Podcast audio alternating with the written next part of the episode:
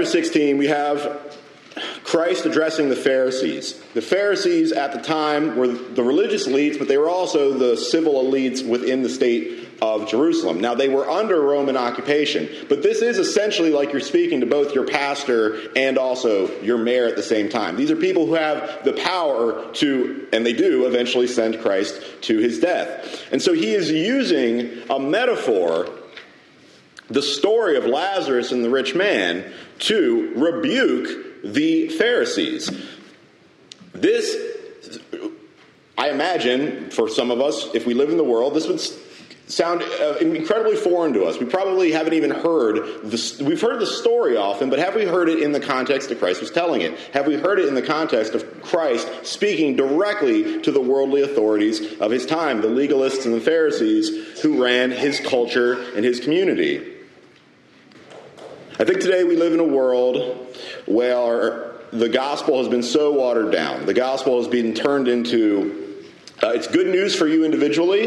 It's good news for you in the in, in, the in your heart of hearts, but it's not good news for you you as a as a part of a body. It's not good news uh, for the nations. It's not good news for the peoples. It's just good news for you in secret, right? It's just good news uh, if you take this and believe this.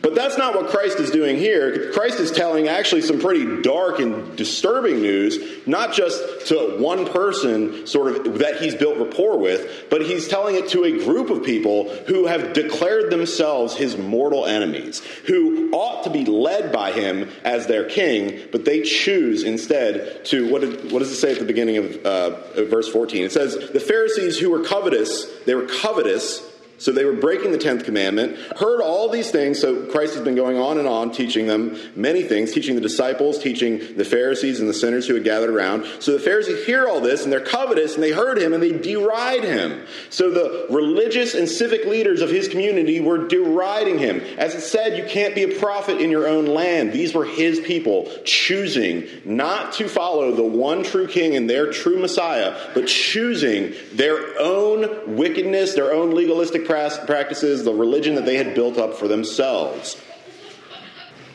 And then he says, Ye are they which justify yourselves before men, but God knows your hearts. Let's return to the, to the, the reading. So he goes on and on and he says, There was a certain rich man. Now, the first thing that we should notice here is that we don't know the rich man's name. Now, this is a common practice in Scripture where the enemy is unnamed. We don't know the name of Pharaoh, for example, and that's because God often deems it right that his enemies should be forgotten to the annals of history. And I think that this is actually a good lesson for us to take. If, if somebody is your enemy, if someone is the enemy of God and the enemy of the church, they don't have to, you don't have to uh, give them platform by naming them and by uh, really giving them what they want, which is often attention. So there was a certain rich man. He was clothed in purple. Purple was an expensive dye, and linen, an expensive uh, cloth that was also delicate, so you wouldn't be wearing it if you were like working. He fared sumptuously every day. That means he ate well. He was e- eating good, as they say, every day. And there was a certain beggar named Lazarus. So now we know the name of the Lord's friend, the faithful in God, Lazarus. There was a certain beggar named Lazarus which was laid at his gate and full of sores. Think about that for a minute. There's a beggar sometime in ancient Jerusalem, ancient uh, Israel, whose name has been passed down from the point that this story happened and was witnessed by God in heaven to the point that Christ is telling the story to the Pharisees now and has been preserved by the divine preservation of Scripture to the point now, now we have Lazarus' name. God exalts a righteous man. And Lazarus must have been a righteous man because here he is in, in, the, in Scripture, in the Gospel of Luke.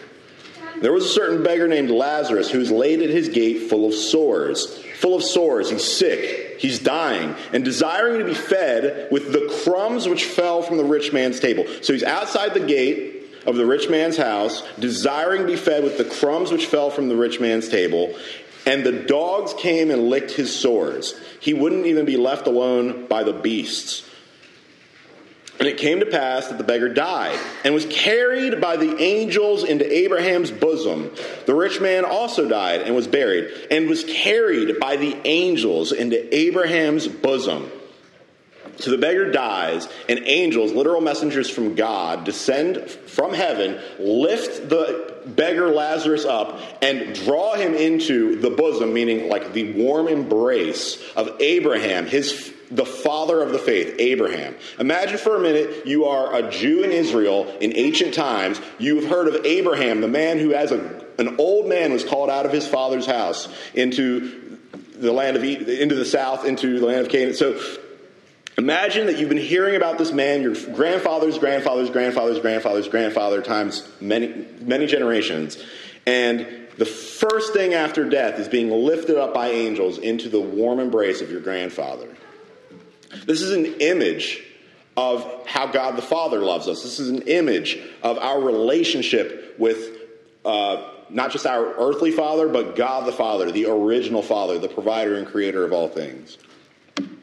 And this is what the believer has to look forward to. This is what the believer has to look forward to that when we die, it's not darkness and uh, in it non-existence right this is what the world the world wants you to believe that you die and it just goes black and that the entirety of creation and reality is entirely encapsulated between your first conscious experience out of the womb to your last conscious experience in death and then it's just black and you know, they don't even, the world does not even have an epistemology that would allow them to justify belief in anything, you know, on either end of that. So they really, it is just, the, the philosophy of the world is the things that I experience and see and believe is the sum total of reality, and anything beyond that is someone else's truth right? Is some other subjective. It's completely absurd, and I know that it sounds absurd, but you have to know what you're dealing with when you're out in the world, and you are dealing with a philosophy of absurdity, a philosophy that denies God and suppresses the truth and unrighteousness. And so when you hear the nonsense that go, goes on out in the world, and you try to make it make sense, what they're doing is they're lit- they are assaulting your faculty of critical reasoning, and they're trying to exhaust you into capitulation with the world. And the simple fact is, all you have to know is Romans 1 the creature knows the creator but suppresses the truth in unrighteousness. He holds the truth in unrighteousness. He doesn't want to believe, he, so he says something that's not true. But the reality is, when you die, if you're a believer, it's not non existence, it's not the blackness of the void, it is not anything that the world tells you, it is closer to this. It is a lifting up of angels into the bosom of your fathers and, and your father's fathers and the great Father, God in heaven. The rich man also died, and he was buried. That sort of implies that maybe the beggar wasn't buried, right? and in hell, so the world will tell you that there is no hell. The world will tell you that there is no heaven. But the world is wrong. Because here we know that in hell, he lift up his eyes. So the rich man is in hell, lifting up his eyes in the torment, and he sees Abraham, his grandfather's grandfather's grandfather, far off. And he sees Lazarus in the warm embrace of his Father Abraham. And he cries and says, Father Abraham, have mercy on me and send Lazarus that he might dip the tip of his finger in water and cool my tongue, for I am tormented in this flame. Just a drop of water from the tip of his finger. That would be a relief from the flames of hell.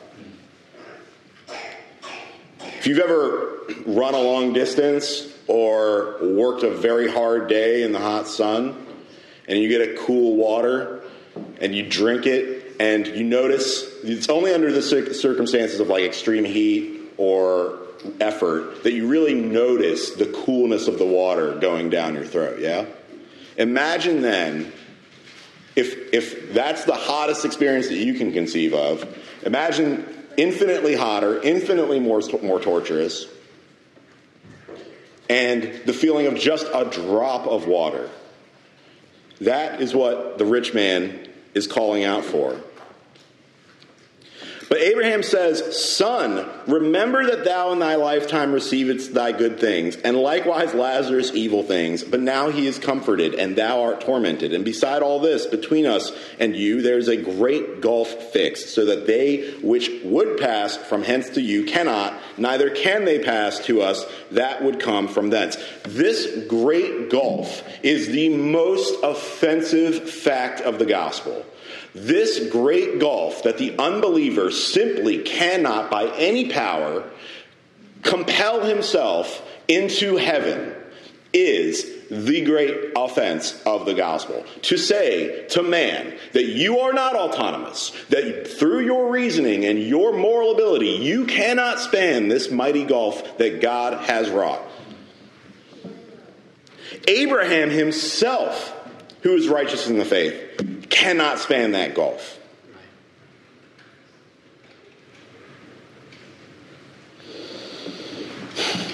And it's both ways, by the way. The believer, the believer cannot condescend to unbelief in order to help the man that is in hell. And the unbeliever cannot elevate himself into heaven. It is simply an unspannable gap. gap. It is undoable. It is beyond reality. And he said, I pray thee, therefore, Father, that thou wouldest. And I just want to remind you, this is what Christ is saying. This is the Lord of all lords, the great physician, the great philosopher. I, you think I was thinking recently that Moses must have been one of the greatest philosophers. That, that, that God would condescend and, and, and, and give this man such great wisdom that he would be able to run a nation. And then I got to thinking, well, no, he, he is one of the great philosophers, but even greater is our Lord. And what did our Lord do? What was the nature of his love of knowledge? his love of knowledge came right out of Scripture. He quotes Scripture constantly. He quotes Psalm 110. The Lord said unto my Lord, I will make all of your enemies a footstool. He quotes Scripture constantly. And so the greatest philosopher who ever lived was constantly referring to Scripture and constantly reaffirming the faith.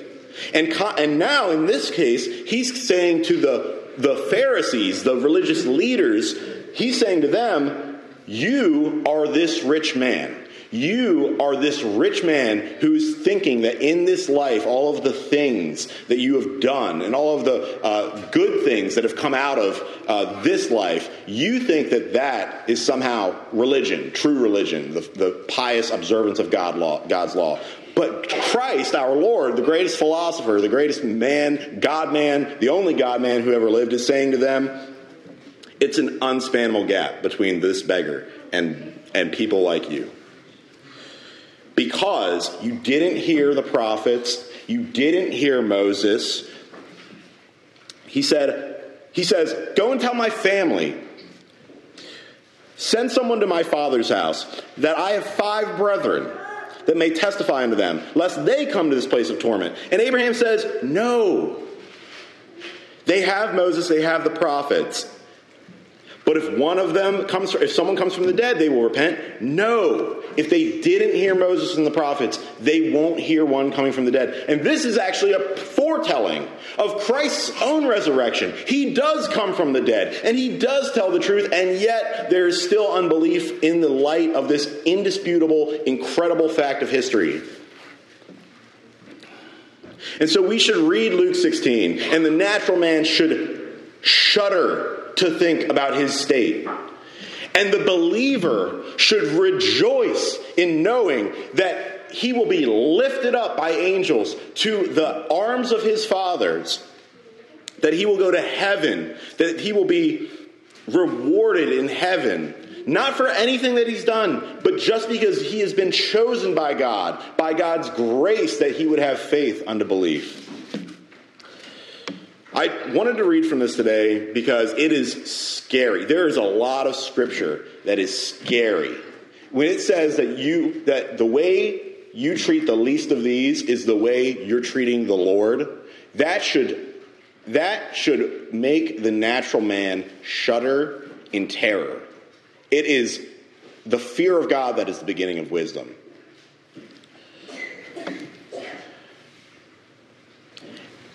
And when we realize that we are beggars, sore, lying in the dirt outside of the gate of a rich man, and that our names are written in the Lamb's book of life before the foundations of the earth, and that by mere belief, God will store up our name into eternity, gather us up at our death into Him in eternal glory, in the fires of power and salvation. We will be sanctified and held up forever. Good night. That is glorious.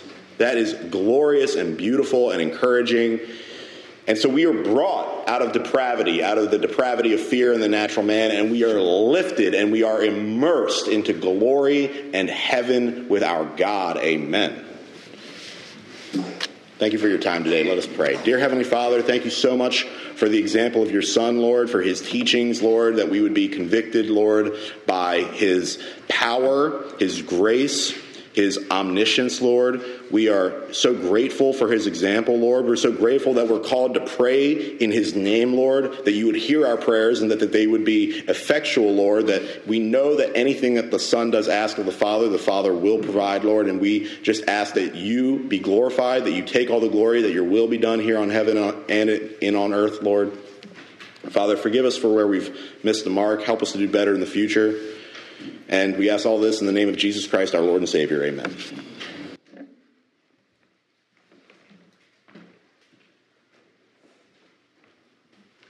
A few, uh, a few weeks ago, or several weeks ago, uh, Brother Ben brought forth a message on God's grace. And I don't want to take away at all from that message, just simply add to it. And um, there's no way in one message or even several messages that you can fully adequately uh, describe God's amazing grace. And so we look forward to being able to share some verses that might direct our thoughts in that direction once again. It's said that John Newton, who wrote the song, the familiar song, one of our favorite songs, Amazing Grace, How Sweet the Sound, that uh, there were a couple of verses that, that really sort of um, uh, provoked his thinking on this. And one of them is First Chronicles chapter 17, verse 16. And it's David, and it's the thought that David had, King David. And it said, And David the king sat before the Lord and said, Who am I, O Lord, and what is mine house? That thou hast brought me hitherto. Who am I, Lord, and what is thine house that thou hast brought me hitherto? David, the little shepherd boy who ended up being king and having a great deal of authority and influence, was asking this question of the Lord Who am I, O Lord God? And what is mine house that thou hast brought me hither to? The second one that Paul, the Apostle Paul says in 1 Corinthians chapter 15, verse 10, but by the grace of God, Paul says, I am what I am. So the author of Amazing Grace just simply started out and he said, I am what I am. Uh, I am where I am. I am who I am by God's amazing grace, not based on my own accomplishments or the accomplishments of others, but God's amazing grace. Grace defined is God's unmerited favor bestowed upon undeserving individuals. It just means that God is kind and gracious to people that don't deserve it at all. Brother Danny has brought forth uh, the uh, eternal aspect of salvation.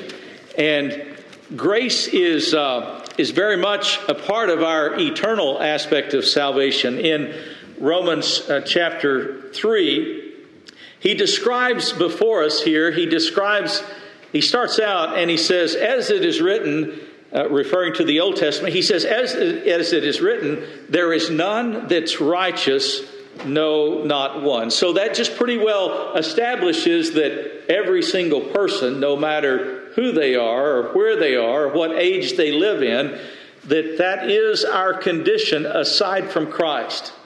He says, As it is written, there is none righteous, no, not one. There is none that understandeth, and there is none that seeketh after God.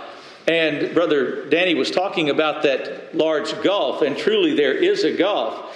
And aside from God's amazing grace, there would be a great gulf between us and Christ. Uh, we are so far much lower than uh, Christ, and He is so much higher than what we are, and there is a tremendous gulf between the two. Just simply means there's a tremendous gap or difference between the two. But Jesus Christ, for the child of God, closed that gap. And He did it completely all by Himself. He didn't ask for any assistance, He didn't ask for any help. He solely closed that gap himself.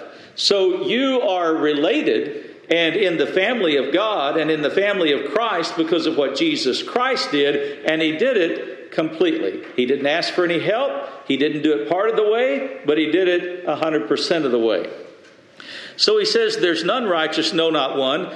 There's none that understandeth. There's none that seeketh after God. They are all gone out of the way. They are altogether unprofitable. There is none that doeth good, no, not one. It gets worse. I mean, you can continue on down. And it's basically talking about all of us aside from the grace of Almighty God. But then he comes down, and it's sort of, uh, it, it, there's some encouraging verses a little bit further down.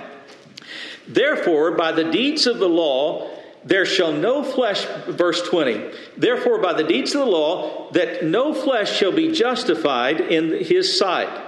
For by the law is the knowledge of sin. So he sets the stage right here that the Old Testament law, the uh, Old Testament example of law, it's not going to pay the price for our sin or justify us before God, and it's not going to fill that gap, not at all. Not anything that we can do to abide by the law will fill that gap that uh, Brother Danny brought forth.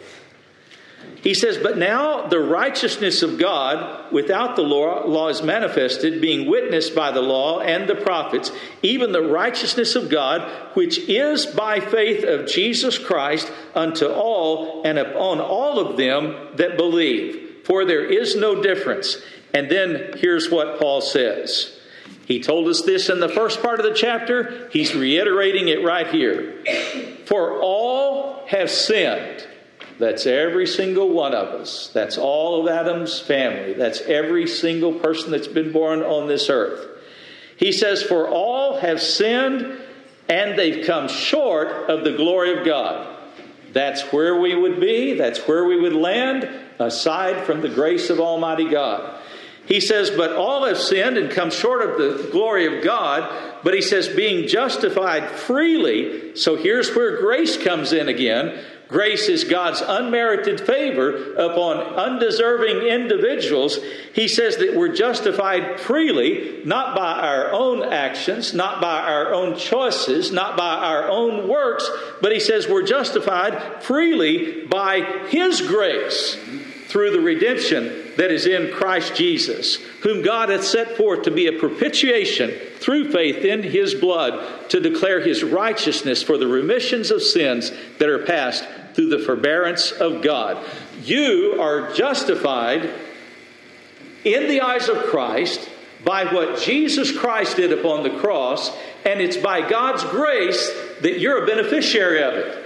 It's because God chose to have mercy upon you. God chose to favor you. God chose to uh, put a mantle of love about you. He chose to pay the price for your sins, so you're justified by nothing else than God's amazing grace. Um, another place that it talks about the eternal aspect of God's amazing grace. Grace is God's grace is of great benefit for us in the eternal aspect. But God's grace is also a great benefit for us in every day which we live here in this life. It's a great blessing and benefit for us. It's by His grace that we are even a heaven bound and a child of God. Now let's go to Ephesians chapter 2. Love Ephesians chapter 2. And you hath He quickened. That just simply means He made us alive. He describes our condition. And you hath He quickened who were dead in trespasses and sins And then he comes down and he describes us by nature, just like he says in Romans chapter 3 there's none that doeth good, no, not one. He says, Wherein in times past you walked according to the course of this world, according to the prince of the power of the air, the spirit that now worketh in the children of disobedience, among whom also we had our conversations in times past, fulfilling the lust of the flesh, fulfilling the desires of the flesh and of the mind, and were by nature the children of wrath, even as others. We were simply following the enticements of Satan without any restraint aside from God's amazing grace. So he he describes our situation, and it's, it's describing the situation of most folks. Now, before the experience of grace, there are some folks that experience God's grace at an early age. There are some folks that might experience God's grace while yet in their mother's womb. We have the examples of those that experienced God's grace upon their mother's breast. Uh, we have the example of John, uh, the, uh, the forerunner of Christ, who experienced God's grace while yet he was in his mother's womb.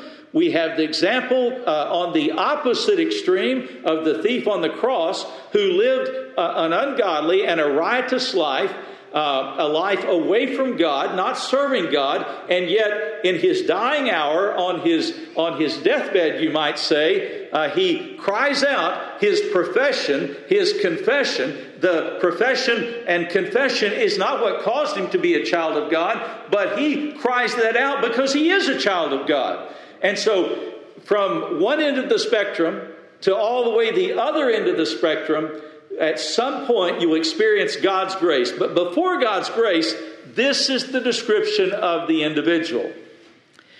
And he says, This is our life, this is our pursuit, this is our delight. And then he comes along and he just simply says, But God. Do you know what? That changes everything. For the child of God, that changes everything. But God. He says, But God, who is rich in mercy, but God, who loved us with a great love. But God, even when we were dead in trespasses and sins, quickened us together with Christ. And he says it three times in this, in this chapter right here. He just, I love how he just plugs this in right here. He says, even when we were dead in sins, Christ quickened us together with Christ. We were made alive in Christ. And then he just, just a, a little plug right here. He says, Oh, by the way, by grace are you saved. He just starts out to, to tell us how it happens right there. He says, You're in a bad shape, you're in a bad condition, you're in a helpless state, you can't help yourself, but God comes along and God has mercy. And he says, But God has quickened us. And he says, By grace are you saved. So if you ever wonder how you're saved, we believe the scriptures teach that you're saved by grace 100%. Totally. Not grace and works, not grace and an action, not grace and a choice, not grace and belief. You're saved totally by the grace of Almighty God, 100%. He says, For by grace are you saved. You may say, Well, I look at my life and I realize that I've missed the mark. So many times I've made wrong decisions. I've gone the wrong way. I've made wrong choices. Well, the good news is that if you're a child of God and you're heaven bound, it's not based on your decisions or your actions. It's not based upon you, uh, the scale, the old fashioned scale that one side would outweigh the other and that your good works would outweigh the bad works. It's not based upon that. There's no way that you could ever even level the scale. It's based on one thing, and that's God's sovereign grace, and that always tips the scale 100% of the time in favor of the child of God. It's based on His grace. Then He comes down. He says, and he hath, He's raised us up to sit together and made us sit together in heavenly places, that in the ages to come He might show the exceeding riches of His grace and His kindness toward us through Christ Jesus. And then He says it again. He says it a couple more times, but here in verse 8, he says it again. For by grace are ye saved through faith. Now, just in case you get to thinking that you need to go out and get some faith in order to be saved, He clears that up in the, ver- in the remaining portion of the verse. He says, By the way, you're not even the author of the faith that you have. You can't go get your faith. You can't create faith. You can't go find faith. Faith is what God gives you. It's almost, best way I can describe it, it's a package deal. God blesses you with faith when He gives you spiritual life. He blesses you with the desire and ability to believe Him. He blesses you with the desire and ability to follow Him, to know Him, to love Him. And it comes as, a, as the result of spiritual life. And so He says, For by grace are you saved through faith. And He says, By the way, that's not of yourselves. He says, just to remind you that your salvation is through God's grace. And by the way, it's a gift of God. Now, that's good news to hear, good news to know that our salvation is the gift of God. Now, let me ask you you think God, unlike maybe some of us, have you ever given a gift and taken it back? Have you ever given a gift and had some strings attached to it? God's not that way. When God gives a gift, He doesn't take it back, He doesn't have any strings attached to it. When God gives a gift, the gift of eternal salvation, it's yours and it's yours from now on. You're going to be the beneficiary of it in heaven itself. He says, You're saved by grace through faith. And he says, That's not of yourself. It is a gift of God. And he says, By the way, this gift is not of works. Because he said, If it was based on works, he says it right here. He said, We'd boast about it. I mean, isn't it amazing how we like to boast on our little accomplishments? We like to get credit for the little accomplishments. And if God put us in charge of populating heaven, I've known folks that thought they were in charge of populating heaven, and, and they, they did get a lot of pleasure out of uh, feeling like that they had won some souls for the Lord. And, and really, I mean, you probably would think that if you thought that you were helping populate heaven. The population of heaven was predetermined for, for, for, the foundation of the world, and there's not anything that you and I can do to add to that or take away from it. We'd probably take away from it if we did anything at all. But he says it's a free gift, and he says it's not of works because he says the first thing we would do is we'd boast about it. We'd try to take some of the credit. The scripture says, Let him that glorieth glory in the Lord. That's the only place that we can glory in our eternal salvation. The only in any deliverance that we have. Now, I, I don't know if that's the speaker or, or, or where it's coming from, but um, uh, hope we can look past it. For we are his workmanship. We're created in Christ Jesus unto good works, which God hath before ordained that we should walk in them. Good works are very important.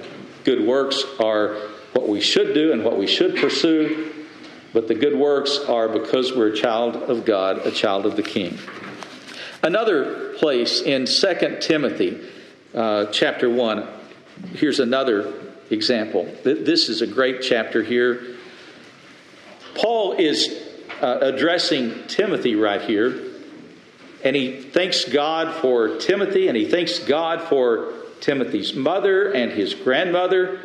And he says, uh, he says, I'm thankful for the faith, Timothy, that that you have. It's it's uh, the faith that you have in your life and the witness that you are. And he says, by the way, I saw that same faith in your mother and your grandmother.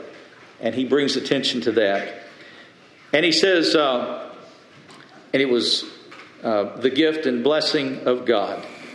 Verse 8 verse 7 For God hath not given us the spirit of fear, but of power and of love and of a sound mind.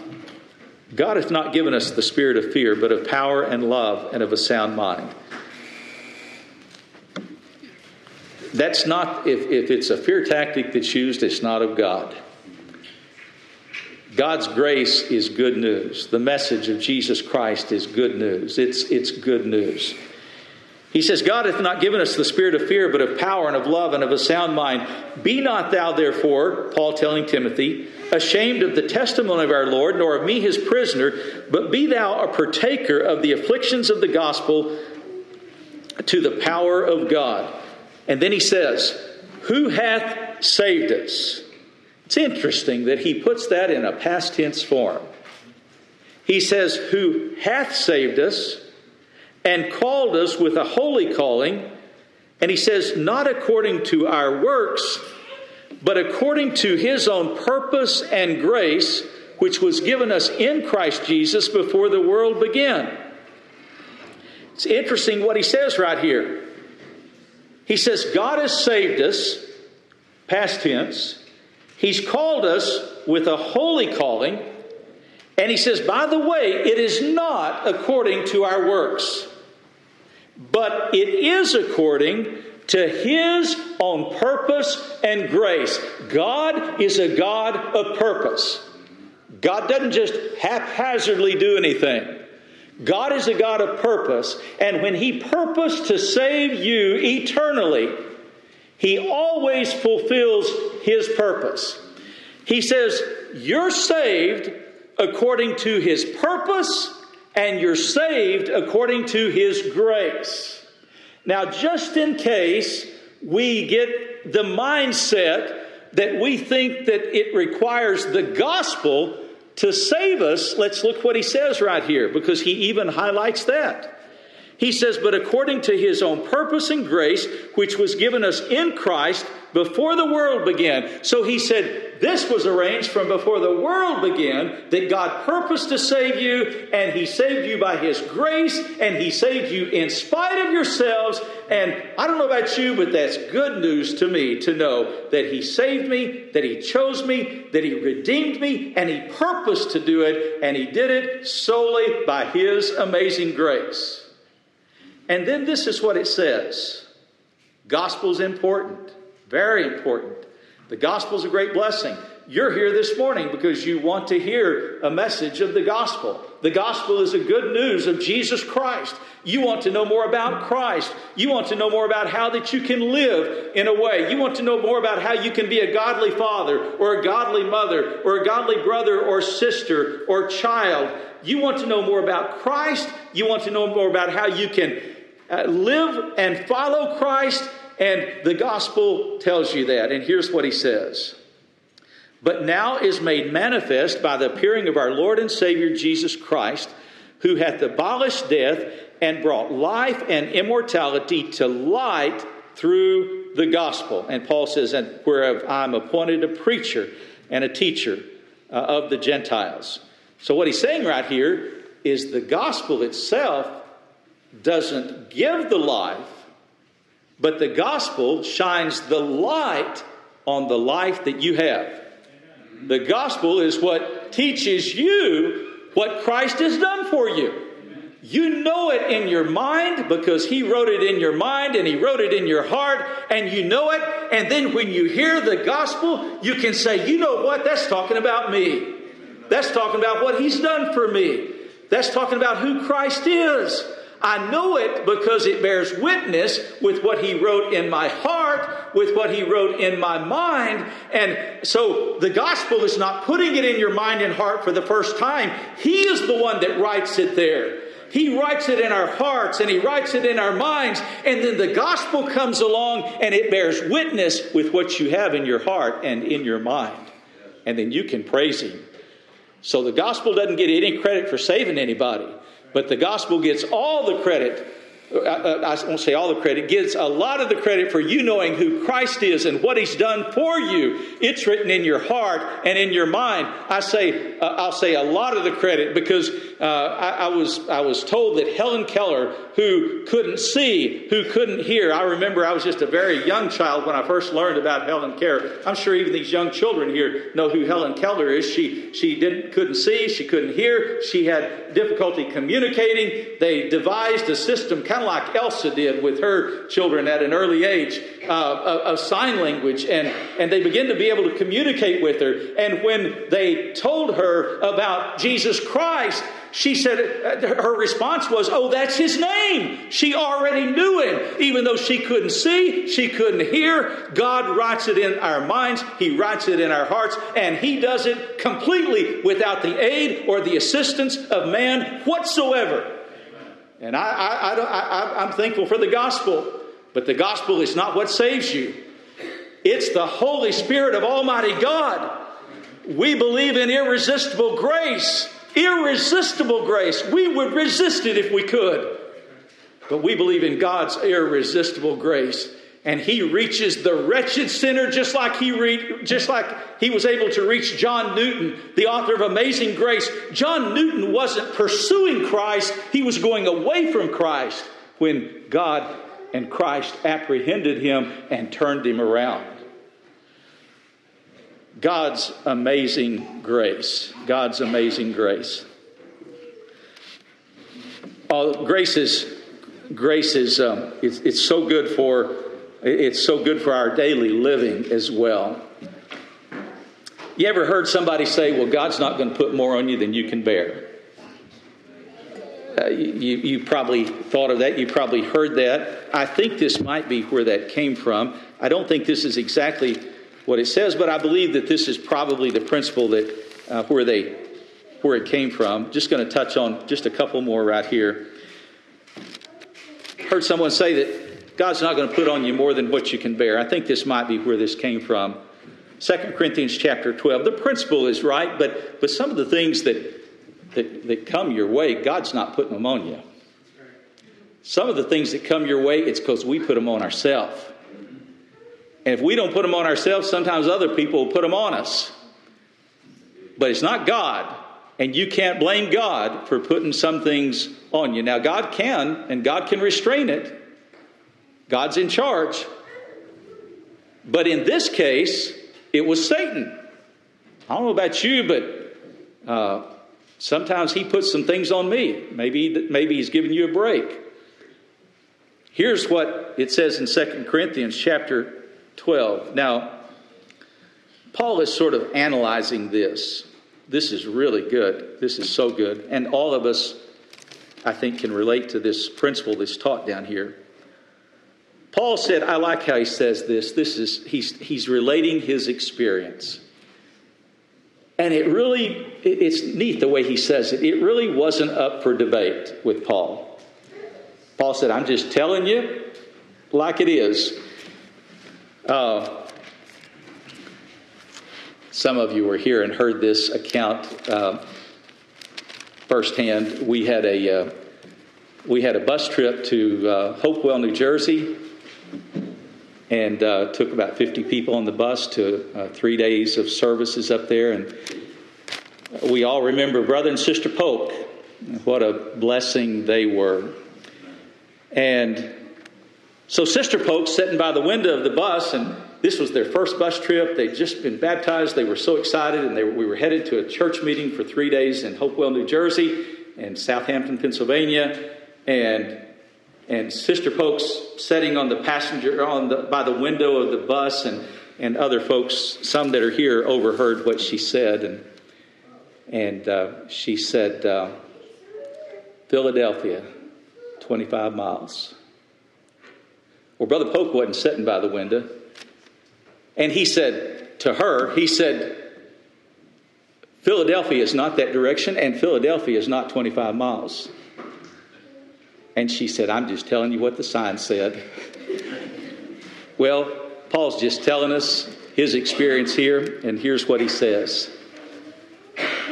He says, It is not expedient for me to glory. He says, I've come to revel- visions and revelations of the Lord. He says, I knew a man in Christ about 14 years ago. He says, Whether in the body I cannot tell, whether out of the body I cannot tell. He says, God knoweth. He mentions that twice. He just simply says, I don't know if I was in the body. I don't know if I was out of the body. All I know is I heard some things and I saw some things that I don't have the words to tell. He says, I was caught up into the third heaven. Uh, you can debate about whether he was there or not. He says, I don't know, but he says, God knows. And that's all that really matters. And he says, and I knew a man, talking about himself, whether in the body or out of the body, I cannot tell. God knoweth.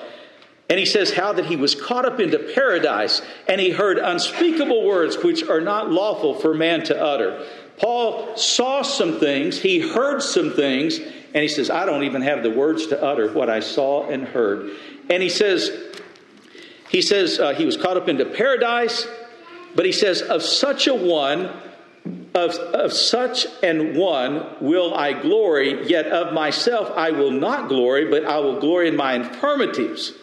For though I would desire to glory, I should not be a fool.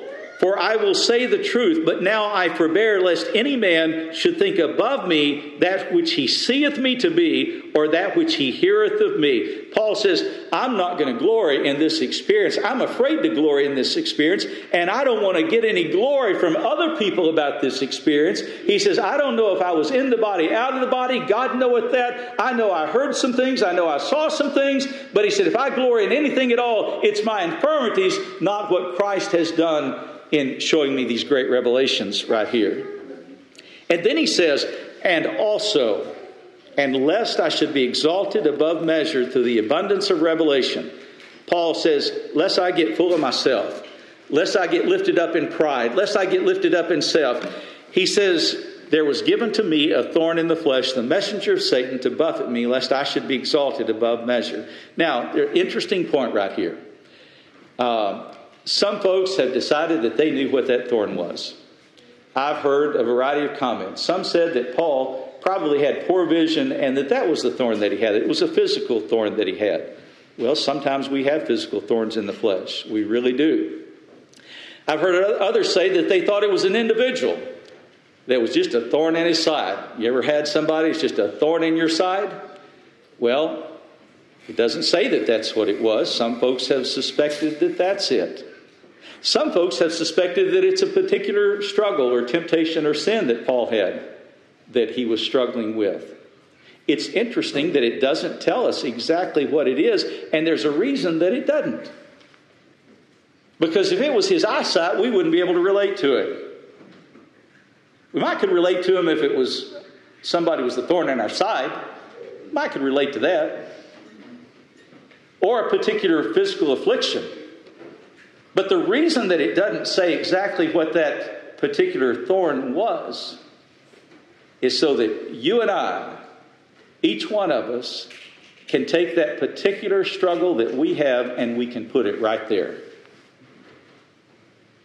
And you might be able to say, it says right here that Paul prayed th- three times that that thorn would be taken away. You might say, I prayed 300 times or even more than that. The reason that it doesn't say exactly what it is is so you can take your thorn and you can put it right there.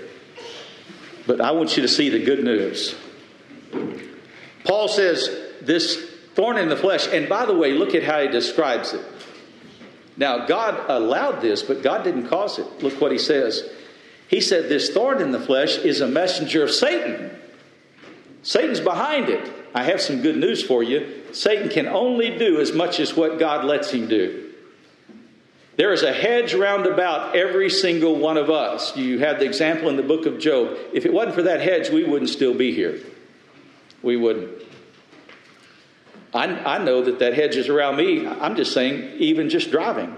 You may know that too. But I, I know that, that there are times that I've been spared that if it hadn't have been by an intervention of some part, I don't believe it would have been. And probably you're the same way. You're probably here because of that hedge that God has put around you. But sometimes God removes that hedge back a little bit and lets Satan throw a fiery dart. Paul said the reason that he did that right here is for this reason. He said, number one, so I would not get exalted in the flesh. There may be a reason that God hasn't delivered the thorn from your side, whatever that thorn is. But he said something. And Brother Danny mentioned, and he said, This is Christ saying these words. Well, in my Bible, and I expect in yours too, it's in red. It's quoting Christ. Paul says, For this thing I talked to the Lord, and I said, Lord, would you remove it from my side? Would you take it from me? And he said, I prayed and I prayed and I prayed to the Lord. And he said, The Lord did not remove it from me. But he says, The good news is that the message that I got, rather than God removing the thorn in the flesh, is that he says, and this is Christ saying this, every single one of us can claim this right here. He says, My grace, God's grace is good for us. to take us home to glory. It's good for us to save us eternally. But God's grace is good for us to get through this life. And he says, My grace, no matter what your trial, no matter what your thorn, no matter what your affliction is, he says, My grace is sufficient for you. I don't think it just means it's barely good enough. I think it's over and abundantly enough for each one of us. So, no matter what your trial, if you haven't been delivered from it, you have the promise right here. This is all inclusive for every single one of us right here that my grace, God's grace, is sufficient for our trial, no matter what it is. And he says, For my strength is made perfect in weakness. Hebrews chapter 4, verse 14 tells us that we can, uh, that we can come to our high priest who is touched with the feelings of our infirmities and we can find grace and mercy in time of need. So when you have times of need, anybody here ever have any needs? I, am glad I'm the only one that does. But he tells us right here that we have a throne of grace that we can go to, and we can go before the high priest who is touched and feels the infirmities of you and I. And the good news is that we can come boldly. I don't think that means at all arrogantly. It does not mean that. What it means is that we can come boldly with confidence in Christ, that Christ has delivered us in times past, that Christ has the power to deliver us, that Christ is able to deliver us. And when he says we can come boldly, not boldly in our own self, but boldly in the strength of Christ, we can come boldly under the throne of grace, and we can find grace to help in time of need. We need grace every single day that we live. I'm thankful that we're saved by God's grace, that that is the medium and the motivation that God has to give us eternal life. I'm thankful that He, he saves us eternally by His grace. But I tell you what, I'm so thankful that He gives us grace to live by each and every day of our life, that His grace is sufficient for our every single trial. In Genesis chapter 6 tells us that Moses and his family were saved by God's amazing grace. I'm going to finish up with uh, one portion of scripture right here. You say, what, what, do we, what do we do with all of this? If we, if we know this, that uh, God has saved us by His grace, here's what we do because we have it. First Peter chapter uh, four. We'll start with um, uh, we'll start with verse uh, 8. And above all things, have fervent charity among yourselves, for charity covereth a multitude of sins. That just simply means that you express kindness and love and compassion to your brothers and sisters, to your family. And it says it's amazing how that charity, it says, will minimize those, uh, those sins. Um, here's an example, firsthand example. I'm only going to read three verses here, so just hang with me just a minute here. Brother Sonny Piles was a well known, able preacher, probably one of the most able ministers among um, in his time. Well known minister. And somebody came up to him and, and told him after a church meeting, said, uh, Brother Sonny, uh, did you know, did you hear what so and so said about you? He said, No. I didn't hear what they, they said. And so he proceeded to tell him whatever it was that they told about Brother Sonny. Brother Sonny said, You know, he says, I really can't hardly believe they said that, but he says, If they did, he said, I'm going to sift that through about 25 years of good experiences with that brother. I've loved that brother. We've worshiped together. I've had 25 good years of experiences with that brother. And when I sift that one little thing through 25 years of good experiences, it makes it really, really small. That's what he's saying right here. He says, Above all things, have fervent charity among yourselves, for charity covers a multitude of sins. He says, just simply exercise charity. Use hospitality one to another without grudging. Hospitality is a trait that we should embrace and exercise. As every man, this is the verse, as every man hath received the gift, even so minister the same one to another as good stewards of the manifold grace of God. What he's simply saying right here is this, I believe that God has saved you with his grace. God sustains you with his grace each and every day. And now you take what God has done for you and you go and help somebody else and encourage somebody else. You take those blessings that God has given you and you look for somebody else that you yourself can help others with.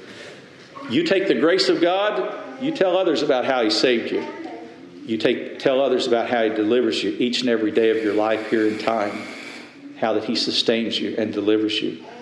And you take that grace that God's given you and you go find somebody else to help.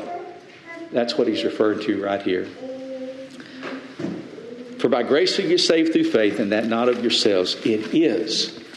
And it's a multi, a manifold a multitude of God's amazing gifts through His grace. And we're the beneficiaries of it. We really are.